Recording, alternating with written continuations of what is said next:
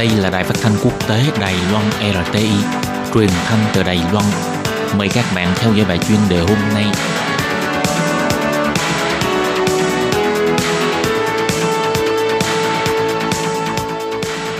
Lê Phương xin chào các bạn, các bạn thân mến. Hoan nghênh các bạn theo dõi bài chuyên đề hôm nay qua bài viết Đường lối chính sách của Joe Biden.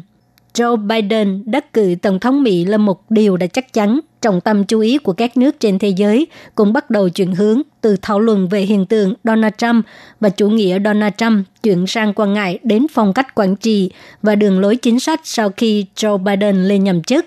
có thể sẽ mang lại một ảnh hưởng như thế nào đối với tình thế quốc tế trong tương lai – Joe Biden là một chính trị gia kỳ cựu. Ông đã từng là thường nghị sĩ hàng chục năm và có 8 năm kinh nghiệm làm phó tổng thống. Ông có mối quan hệ rất tốt với các nhà lãnh đạo của các quốc gia và phong cách chính trị của ông từ lâu đã được nhiều người biết đến. Nhưng sau khi ông lên nhậm chức tổng thống, điều phải đối mặt đó là tình hình thế giới sau 4 năm thống trị của Donald Trump. Dù là chính trị trong và ngoài nước hay là cộng đồng quốc tế, đều rất khác nhiều so với 4 năm trước – Điều này khiến cho Biden không thể đi theo đường lối của Obama được nữa và cái gọi là quy tắc châu Âu chắc chắn sẽ không hiệu quả. Ngược lại, Trump đang cố gắng ngăn cản Biden thay đổi thành tích chính trị của mình trước khi ông hết làm tổng thống. Tất nhiên, Biden không muốn tuân theo quy tắc của Trump, làm thế nào để tìm ra một con đường mới để trở thành thách thức của ông.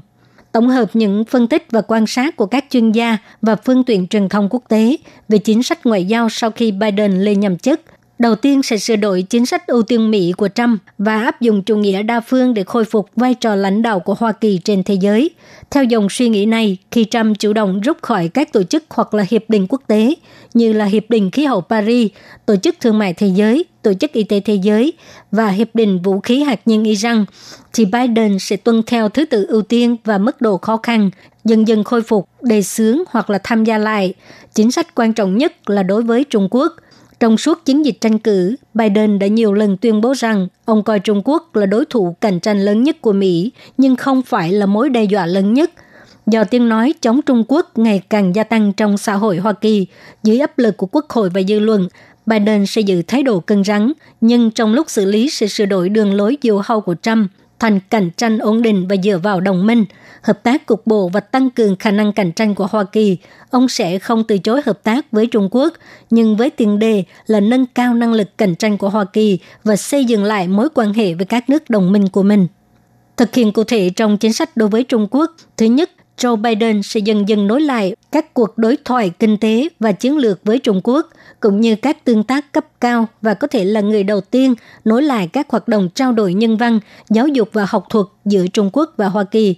Thứ hai, khởi động lại cuộc đàm phán thương mại Mỹ và Trung Quốc và loại bỏ dần các loại thuế quan trừng phạt. Lệnh cấm xuất khẩu công nghệ cao sẽ vẫn duy trì trong một thời gian, nhưng sẽ được điều chỉnh để tăng cường lợi thế cạnh tranh của ngành công nghiệp – Thứ ba, sẽ không ngăn cản sự hội nhập hệ thống tài chính giữa Trung Quốc và Mỹ. Điều này có nghĩa là Biden sẽ không gây chiến tài chính với Trung Quốc. Thứ tư, chiến lược Ấn Độ-Thái Bình Dương của Trump sẽ được tiếp tục. Chính sách tự do hàng hải ở Biển Đông sẽ không thay đổi. Nhưng để tránh xảy ra sự việc ngoài ý muốn, sẽ tiếp tục gây áp lực về các vấn đề nhân quyền ở Hồng Kông và Tân Cương. Thứ năm, tìm kiếm hợp tác với Trung Quốc về các vấn đề như biến đổi khí hậu, năng lượng mới, kiểm soát dịch bệnh và chống phổ biến vũ khí hạt nhân, đồng thời cố gắng duy trì sự quản lý của Hoa Kỳ và Trung Quốc trong khuôn khổ G20 và các tổ chức đa phương.